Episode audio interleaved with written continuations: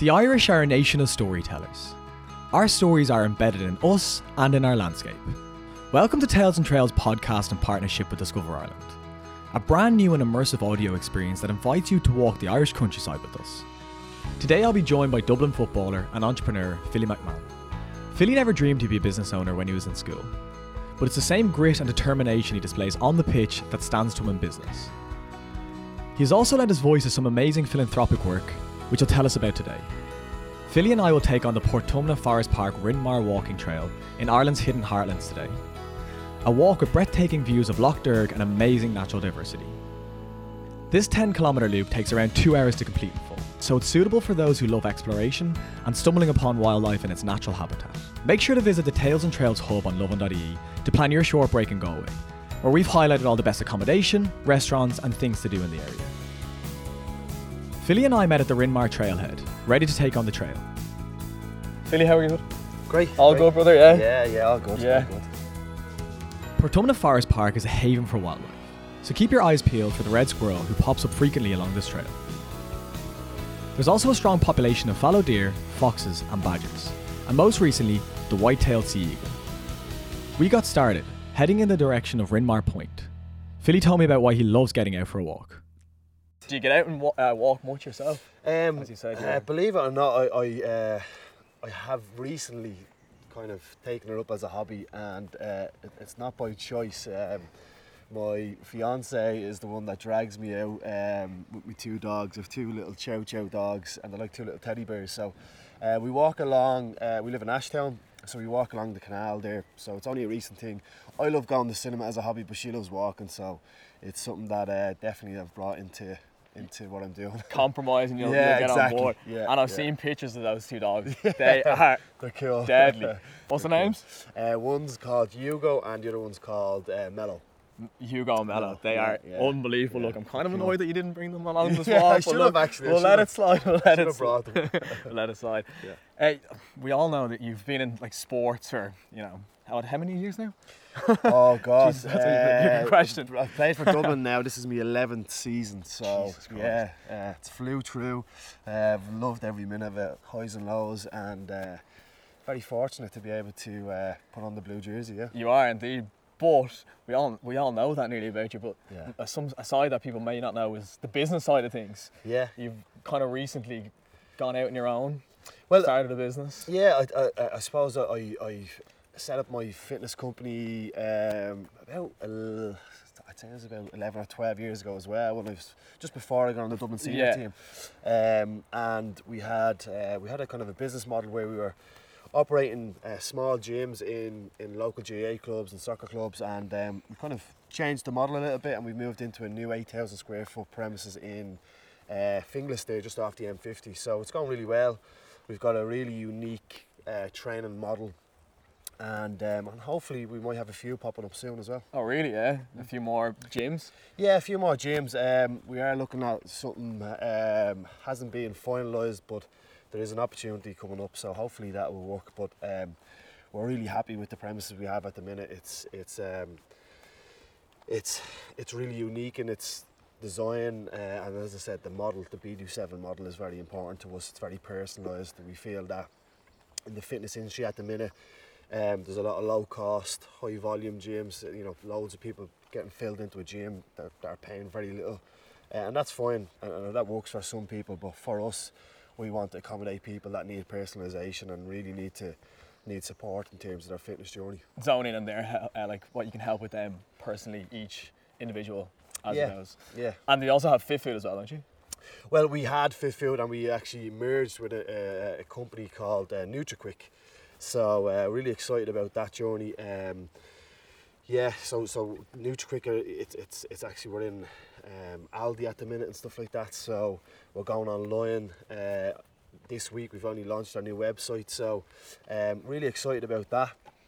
Um, much bigger operation, and uh, I, I think there's going to we're we're going to try uh, our best to get out there and, and kind of take a, a bit of the market if we can. Yeah, happy days. There's a that market's kind of not getting saturated but there's a few different models like that as well, isn't there, at the moment? So Yeah, yeah. For me, I, I suppose um, with Fit Food, it was kind of a trial uh, and error and see how I, I was going with the. You know, I suppose I was I was in the fitness industry for so long. I needed to educate myself on the the, the food industry, um, and we done that and worked really well. And what we had, what was really strong, was the marketing side of things. Uh, fortunate enough to have a sporting profile that Yeah. helped massively. Uh, the science behind it, um, and what we were missing was uh, the operation side of things. Um, and to have a, a, a, kind of a manufacturing unit, and, and that's what NutriQuick has, and the lads are, are doing amazing work. So there was a nice fit, um, and culturally, their their values within in, in the company is very similar to what I would certainly be um, be looking to have in terms of my company. So it was a nice nice fit. you aren't just going to partner up with anyone. They had to kind of fit your mold as well. Exactly. Yeah, it wasn't it wasn't just about um, you know us us us partnering up and partnering up because they had the operations. They had to be it has to be the right fit in terms of the personality. It has, has to the whole the whole company has to fit in to the values of what I believe in, um, and they definitely do. What What's it like starting up your own business? Is it like were you scared doing it? Uh, it happened by it happened by an opportunity based that I was uh, I, I I done my um, PLC course in health rated fitness when I finished school, and um, and I was working in the fitness industry for two two years, two to three years, and uh, I was struggling to get off uh, work for training. I was working for Ben Dunne at the time, and he didn't uh, obviously wasn't a big Dublin fan. He wouldn't let me off for training, so I had to move to DCU Sport, and uh, it was great uh, DCU Sport because I was training all different athletes and I was learning about uh, sport-specific strength and conditioning, um, and and I was surrounded by students, so it kind of got me to the stage where I said, do you know what? You know, I could do a degree. Like, you know, I was kind of maturing at that age. I didn't really, wasn't very academic in school. Um, but at that point, I um, I said, you know what, I'm gonna go off and I'm gonna I'm gonna do a degree because not many of my friends had done it, not not many of my family me- members had done it. So, um, being surrounded surrounded by students, it was it was an opportunity for me to do it, and um, had two options: go off and repeat my leaving cert, or um, wait another two years to, to be a mature student. So uh, I was broke at the time and uh, I had a car and I had a big loan. So I went and uh, I decided I'm going to repeat my leaving cert rather than waiting two years. So I went and, and repeat my leaving cert. And at that time then, uh, I was going into repeat my leaving cert in school in this Audi A4 and I only had two euro a, day. Like the kids thought I was absolutely loaded driving an Audi A4. They thought I was a drug dealer or a teacher. Um, but it was brilliant because um, you know it really gave me this perseverance, I, I suppose, attitude towards you know get it done and it'll be worth it at the end. Put in the hard graft. Yeah, so so that's how the gym actually was developed because this guy came to me and he said, "Would you train my team?" I see you're on the Dublin 21s. I said, "Yeah." He says, "Have you got a gym?" And I said, "Yeah," and I actually didn't, hadn't got a clue where to train them. So uh, my local GAA club had an attic space in Ballymun Kickhams, and that's where I said. You know what? I'll, I'll actually train them up here. And I was getting 60 euro a week off them, and that got me through repeating my leaving cert because, as I said, I was absolutely broke. So, uh, so yeah, as I said, I wasn't very academic in school. Um, probably because of maturity reasons. I went to school a year younger than than a lot of the kids in my class, and uh, I always probably messed because I didn't, maybe wasn't s- smart enough um, in certain subjects, so I'd be put outside the class, and that was my way of getting out of it. Like you know, so I blame the system. but uh, So do I. yeah, but yeah, no, for for me, um, I'm really, I suppose, lucky that I got an, an opportunity to do it again because um, it certainly helped me develop my company. You know, I went uh, when I trained that team. Four of their mothers came and said, "Will you train us?" And that's how it kind of kick-started. It snowballed yeah. Then we had kind of one of the first boot. I didn't really like the name boot camp, but we had that type boot camp style. Uh, it was one of the first in North Dublin, and it just boomed. It was, it was ridiculous how fast it grew. And I actually got to the point where I was like, right, I'm making so much money here. Do I need to finish my degree? But again, that perseverance was very important to me, and that pushed me through because I knew one day that that piece of paper of having a degree would help somebody else, would help somebody in my family, or would help a friend. And one of my good friends, uh, best man actually at my wedding, Davy Bourne, he went on then and done a degree, which I was delighted for. Uh, Because of your inspiration. well, I, I, I don't want to say that, but he, sa- he, says it to me. But he went on and done a degree, and then went on and done a masters, which was incredible. You know, so it's for me, in terms of the education, I would like to think that me and Davy and, and others from Ballymun can, you know, pave the footsteps for people to believe that they can go on to, and do things in their education. Yeah, big time. Once you can see that path in front of you, it's a lot easier for people growing up to look at it and go, well, if he did it, I can follow those steps as well. You said you weren't that academic in school, but were you, were you, were you bold?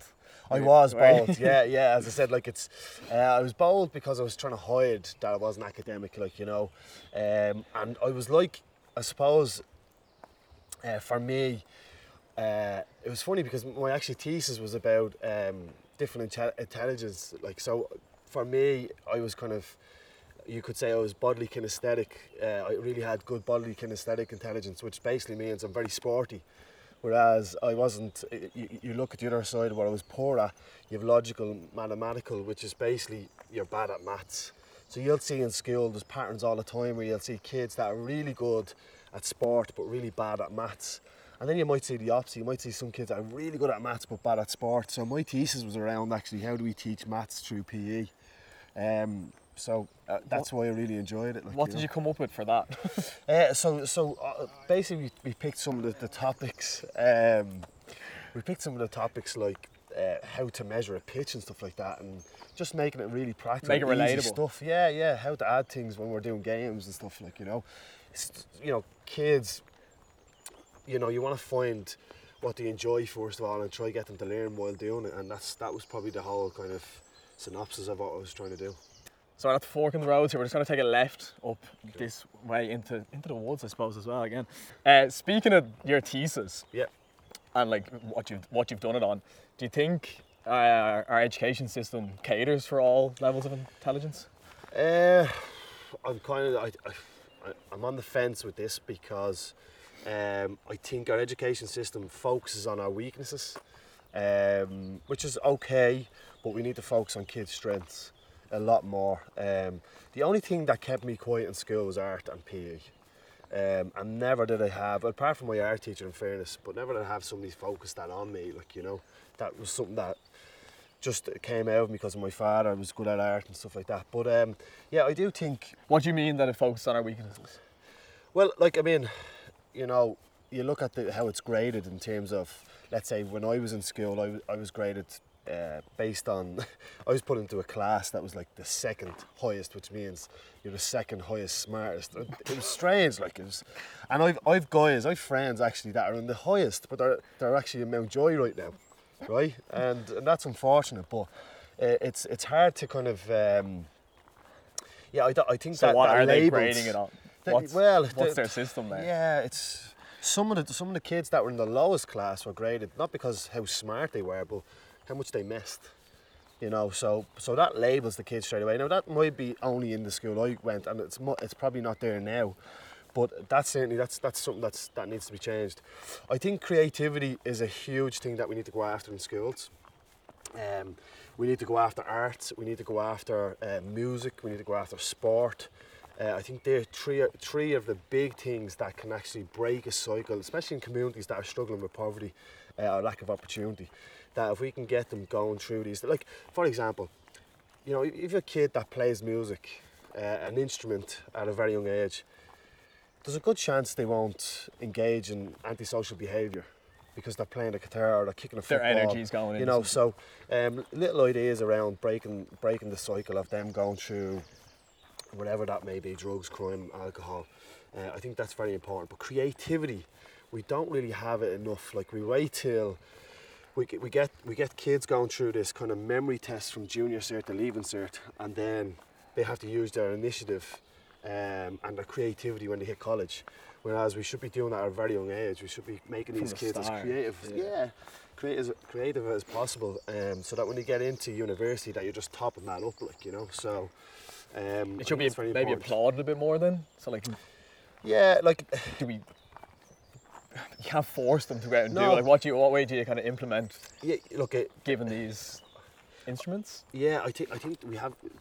I want you to think of it this way: like we have we think of Ireland as a, as a pond and has them dirty pockets, and, and you have people that don't fit into those pockets uh, culturally, um, based on the standards and the rules that we've set, like in the laws. Um, I essentially didn't fit into the forced kind of filter, which is the education system. I didn't fit in there, like because maybe maturity, maybe uh, I, maybe I just wasn't smart enough.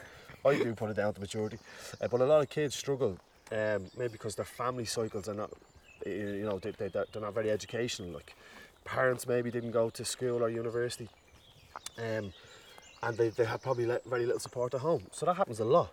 So the kids that are in that uh, position have very little chance or opportunity to excel in the education system. That's not saying that there's, there's kids that grow up in my area of Ballymun that can't excel, but I do think that the, there's, a, there's a lack of opportunity, and that lack of opportunity certainly has a hindrance on their future. Go ahead. Looking back, I'd say you're not doing the best in school, but now you own your own business, Yeah. doing pretty well for yourself. What would you would you, could you look back and told the young Philly that you're going to see that? no, definitely not. I'm so fortunate. Look, at, I suppose to give you a whole synopsis of my life to, to grow up in Ballymun, I was, I was so I was so fortunate. A lot of people might think that's it's a cliche thing to say, or maybe I'm just saying it because I'm trying to champion the area, but it's not. Like me growing up in Ballymun made me learn so much. Um, I wouldn't have changed growing up in a flat to any house in, uh, seven, with seven bedrooms in any part of the, of, of the of Dublin. Like so, for me, um, the lessons I learned from the area, the lessons I learned from my brother John's mistakes, the values my parents gave me, the skills, the life skills I got from John being a role model in, in probably some ways negative, and then certainly learning them skills, the life skills and commitment levels uh, at, with sport was huge for me. So, no, definitely, if you were to, if you were to look back and someone to say, "Geez, did you think you would have ended up here?" No, to walking in a beautiful forest doing a, an interview with yourself is, uh, it's incredible. But you know, um, that's not to say I, I turn my nose at people that have went down the wrong route. I have friends in Mountjoy, and I'll give you a story. One of them actually said to me one day, we were kicking the ball at the at the flats, and he said to me, "What do you want to be when you grow up? And uh, what do you want to do?" And I just said, "Jesus, I'd like to go to college," and didn't really believe it, but I just said it. And um, he says, "No, you, only poshies go to college, and you have to be from the south side to go to college." College, and I was like, "Yeah, right, whatever." That guy is now in prison, and I'm helping him with my program that I'm running in there. I'm just very fortunate uh, to have all these opportunities come my way, and I suppose it's very important that we realise that all of these negative events or things that happen to you, there's always an opportunity from them. So Help build you to who you are today, basically. yeah, like you know, it's it's very it's very good that I can go in and help these guys, and they don't, you know, they can relate to me and the success I've had with life in different parts of life. So That's the important thing now is going back and then trying to make you know ten Phillys when there's only one Philly back in your area. You know what I mean? Try yeah, um, I don't know, show them the way, show them the path. How do how do we going to do that? Yeah, like there's a, again, I'm going back to that cycle thing, which that's that's the purpose I have in life now. Is to it's to break that cycle. Um, so it's going back. It's kind of a spectrum. It's going back and helping the kids uh, in my area and trying to give them opportunities because we call, let's say, for example, Ballymun a socially disadvantaged area, but I wasn't socially disadvantaged, so I had lack of opportunity. Um, and I think a lot of them kids do right now. So it's going back into the schools and trying to support them and help them, show them the way. Um, and and then it's the high risk youths that are probably on the way that journey. Unfortunately, my charity halftime talk is is trying to impact their lives, and then Mountjoy. So we're kind of targeting three areas, and and it's it's incredible to think that if we prevent kids uh, through early intervention, we impact their high risk youths through my, my charity halftime talk, and then we impact prisoners. The amount of things we're going to do for this country, we're going to we're going to save. That's from a financial point of view, save millions for the taxpayer, right? Will impact mental health, will impact uh, homelessness, will impact addiction, um, will impact victims of crime. So it's going to be, I, I hope my, my purpose in life is to get to a stage where I can look back and say, do you know what? What I did impacted the country, uh, impacted, and if it's only one person's life, great. But if it's if it impacts the culture of, of, of my area, of Ballymun, of Dublin, of, of the country, wow, that's much better than winning 50 All Irelands.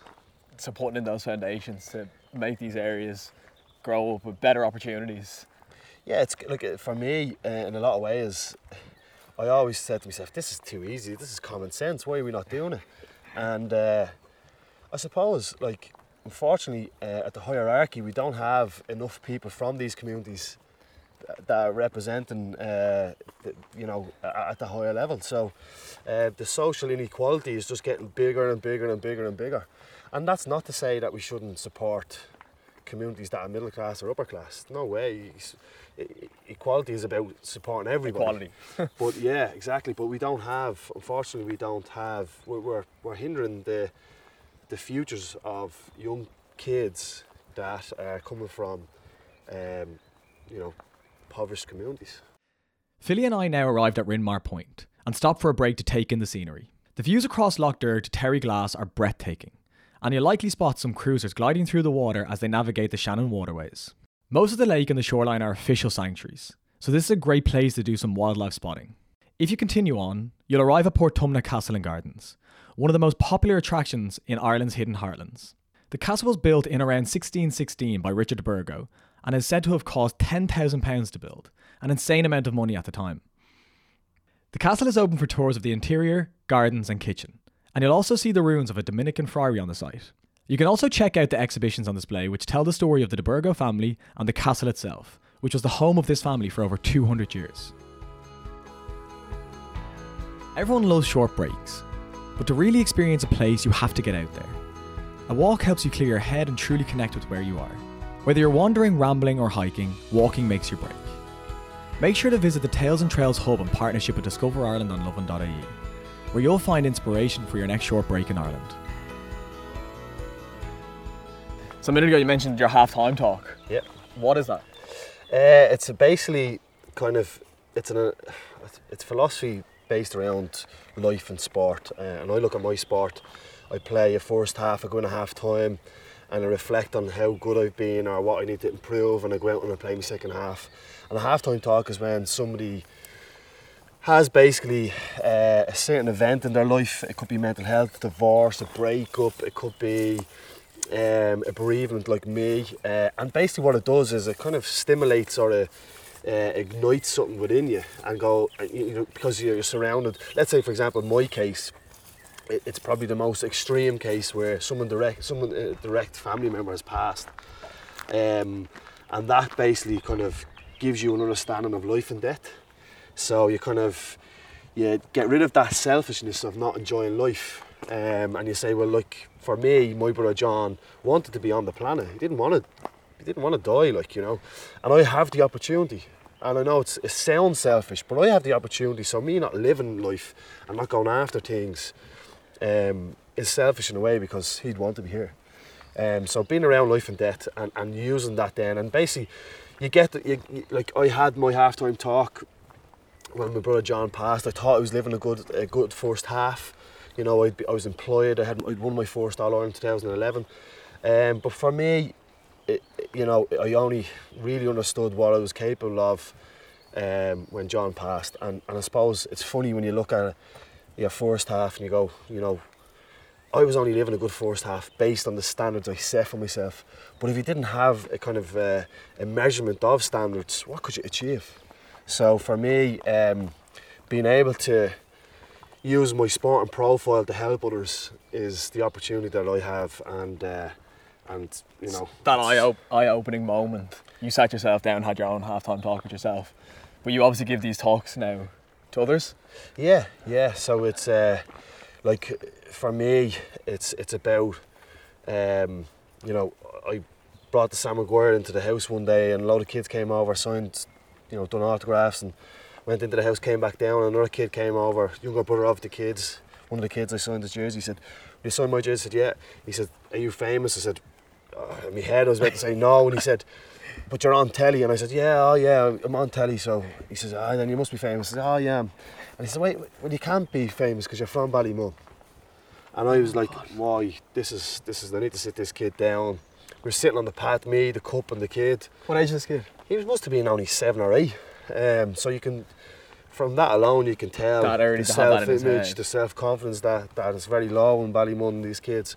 Um, so I remember talking to a friend of mine and saying to him, you know what?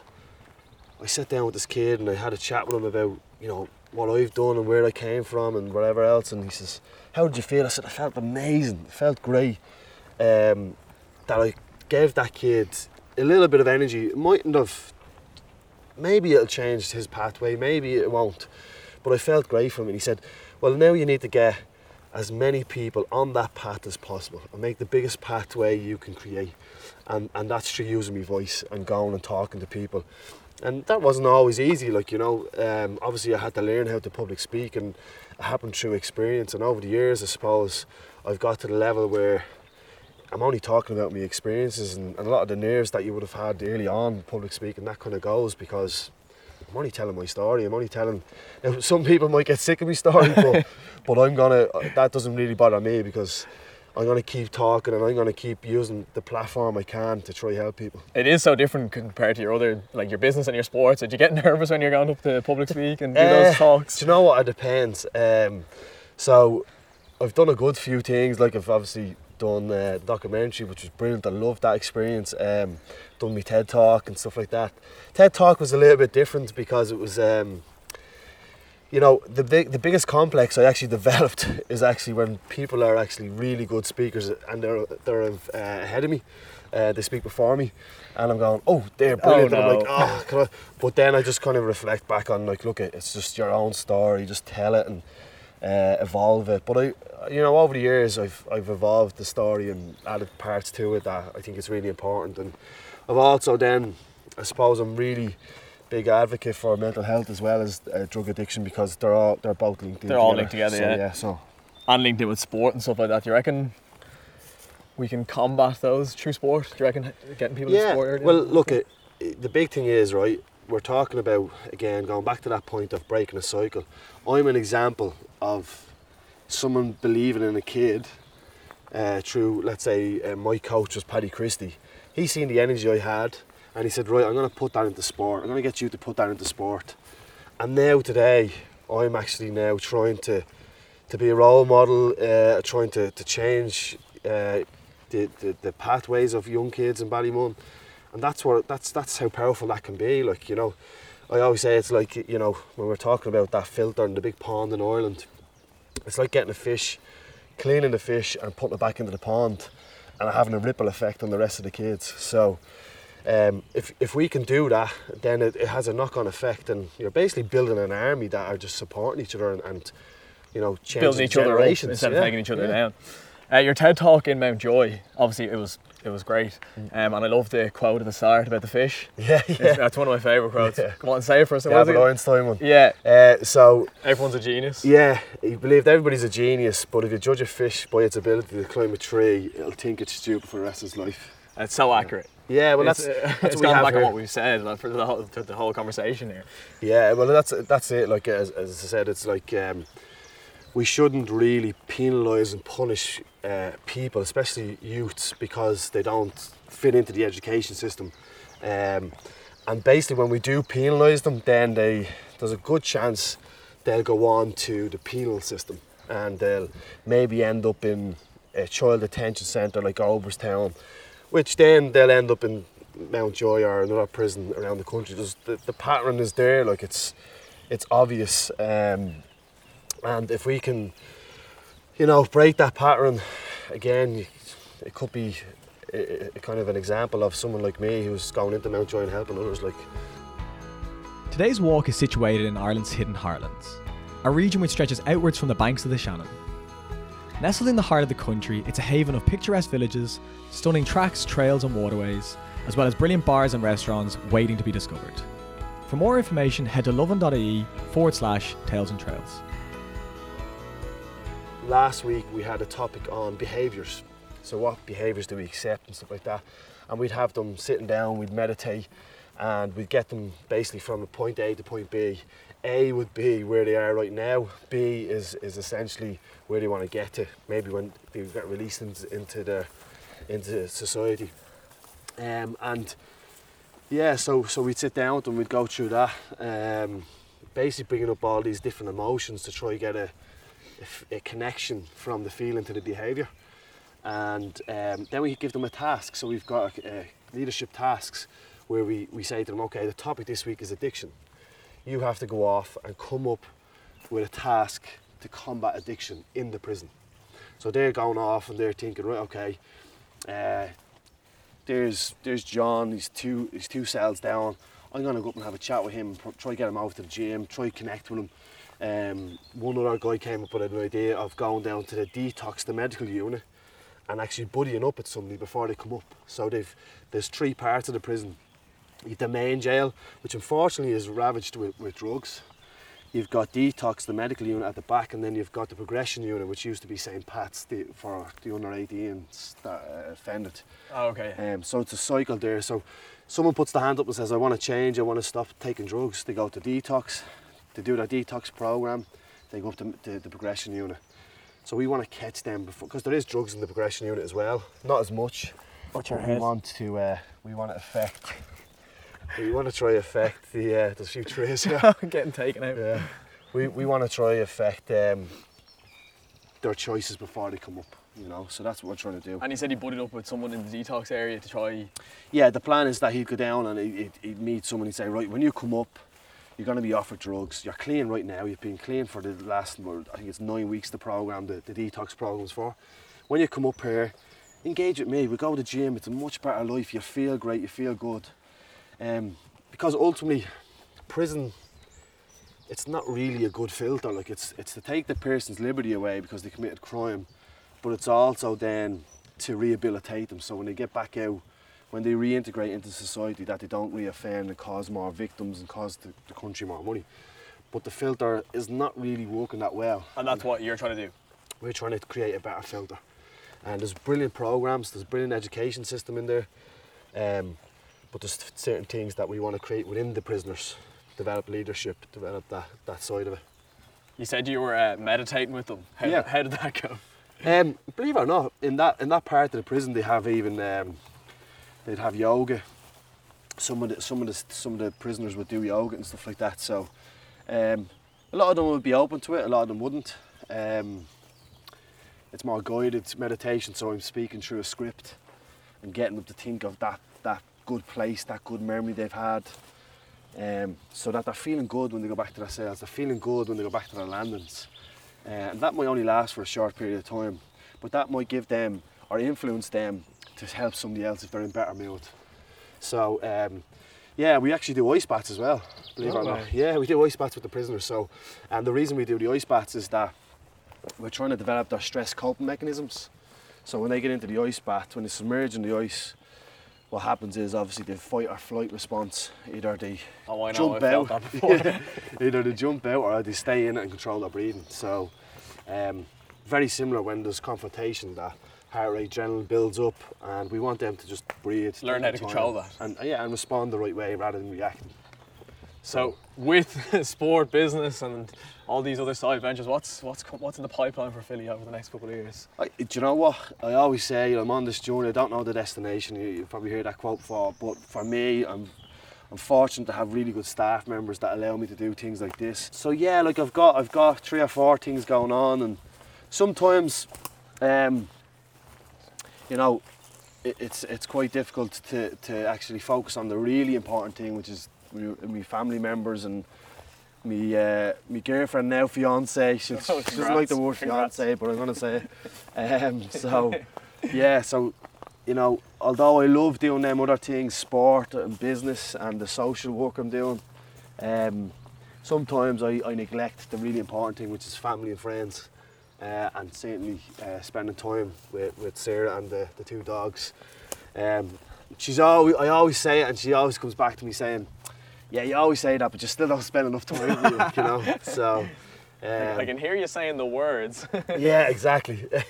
but look, at um, we're not all perfect. we we all need to work on some part of our, our lives and certainly relationships. And It for is me, a massive one. it Yeah. is one I need to go after. What's your- I need to go over tree there. That's uh, Please do Yeah. not. my hips are a bit tight from training last night. trying to jump over that branch. Speaking of meditation, do you meditate yourself? You must. I do. I, guidance. yeah, I do. Um, I'd like to do a lot more. Um, I'm kind of messing around with this Wim Hof method, uh, the ice baths and the, the breathing technique. So I, I've done their I've done their course, um, the Wim Wim Hof level one. So that intrigues me. Um, but for me, the big thing is is just getting a balance because of the time situation. It's it's being able to focus on everything 100%. So if I don't meditate, well then I won't be able to focus on sport. I won't be able to focus on business, and I just, I just, I just won't give it hundred percent, which is, which is what I need to do. What else do you do to keep care of yourself? Um, I kind of have little habits that I would have in the morning time. I'd get up. I'd actually sometimes, I wouldn't say all the time, but I try to have a cold shower. I can't do it. Yeah, I it's tough. it. But it's it's it's essentially again, it's one of them things where it takes you outside your comfort zone. And if it takes you outside your comfort zone, then if you have any stress built up throughout the day, you you kind of you're developing that already, so you can deal with it better. Um, nutrition is very important in the morning time, uh, and um, and then I obviously have my supplements to take in the morning, and then I just try. I try now. I don't do it all the time. Again, I'm not saying I'm perfect, but I try to get out and run around with the dogs. That brings a bit of movement into my body. So I've got nutrition, hydration. Uh, I've got me a little bit of uh, stress coping mechanism with the with the cold shower. So there, and then most of the time, Sarah wouldn't uh, agree with this, but most of the time I try to make the bed. And that's my little habit for the rest of the day. Yeah. So so they're the little things. Again, I have a default diary where I'm seeing where I'm spending most of my time and energy on throughout throughout the day and throughout the week. Um, That's really good. That That's gives a me the good balance. way to see yeah. it. Yeah, see it out there. Gives You're me saying with the dogs about being out and about, it's kind of like even coming out and doing these walks in nature, like Yeah. you just feel so refreshed after being Yeah. out, getting the fresh air and stuff like that. And seeing a bit of the lake as we're coming It's up here. We're just it? actually getting It's to the amazing. the end of it now. So we're just Yeah. getting. You can actually see loads of boats out there. People taking good advantage of the Shannon waterways, and you can also see if you can just pop over this this way a little bit. You can, o- you can see over to Terryglass, Oh, just yeah, across the lake there. Beautiful. nice, beautiful. absolutely beautiful stuff. Look, Yeah. that's all we have time for. Thank you so much for coming on it. Thanks very much for Yeah, having me. it Yeah. was pr- brilliant. really appreciate Thank it. you. Thanks a minute. Cheers. If you're inspired to take a short break in this area, we have plenty of inspiration for you on the Lovin.ie Tales and Trails Hub, where we've outlined the perfect Galway bucket list. As well as the Rinmaher Trail, you can visit the nearby Athenry Heritage Centre and the Irish Workhouse Centre, have a go at archery, or enjoy some water sports at Lough Derg. If you're lucky, you might catch the Portumna Country Market every Friday morning from 8.30 to 12.30. Or if fine dining is your thing, Le Bouche Restaurant prides itself on being Portumna's premium dining experience. It's always important to be respectful of the wildlife and the surrounding environment. So make sure to leave the trail as you found it. Visit leavenotraceireland.org for more information. The Tales and Trails Hub in partnership with Discover Ireland is a bounty of information on the best walks all around the country for your next short break. From the spectacular Wild Atlantic Way to the serene beauty of Ireland's hidden heartlands, the epic Ireland's ancient east or the surprises of Dublin, you're sure to find a walking break to suit you and your family. Just the break you're looking for. Make sure to share your trail photos using the hashtag Lovin' Tales and Trails. Tales and Trails podcast is in partnership with Discover Ireland. Learn more about exploring the best walks of Ireland's hidden heartlands at lovin.ie forward slash tales and trails. Walking makes your break.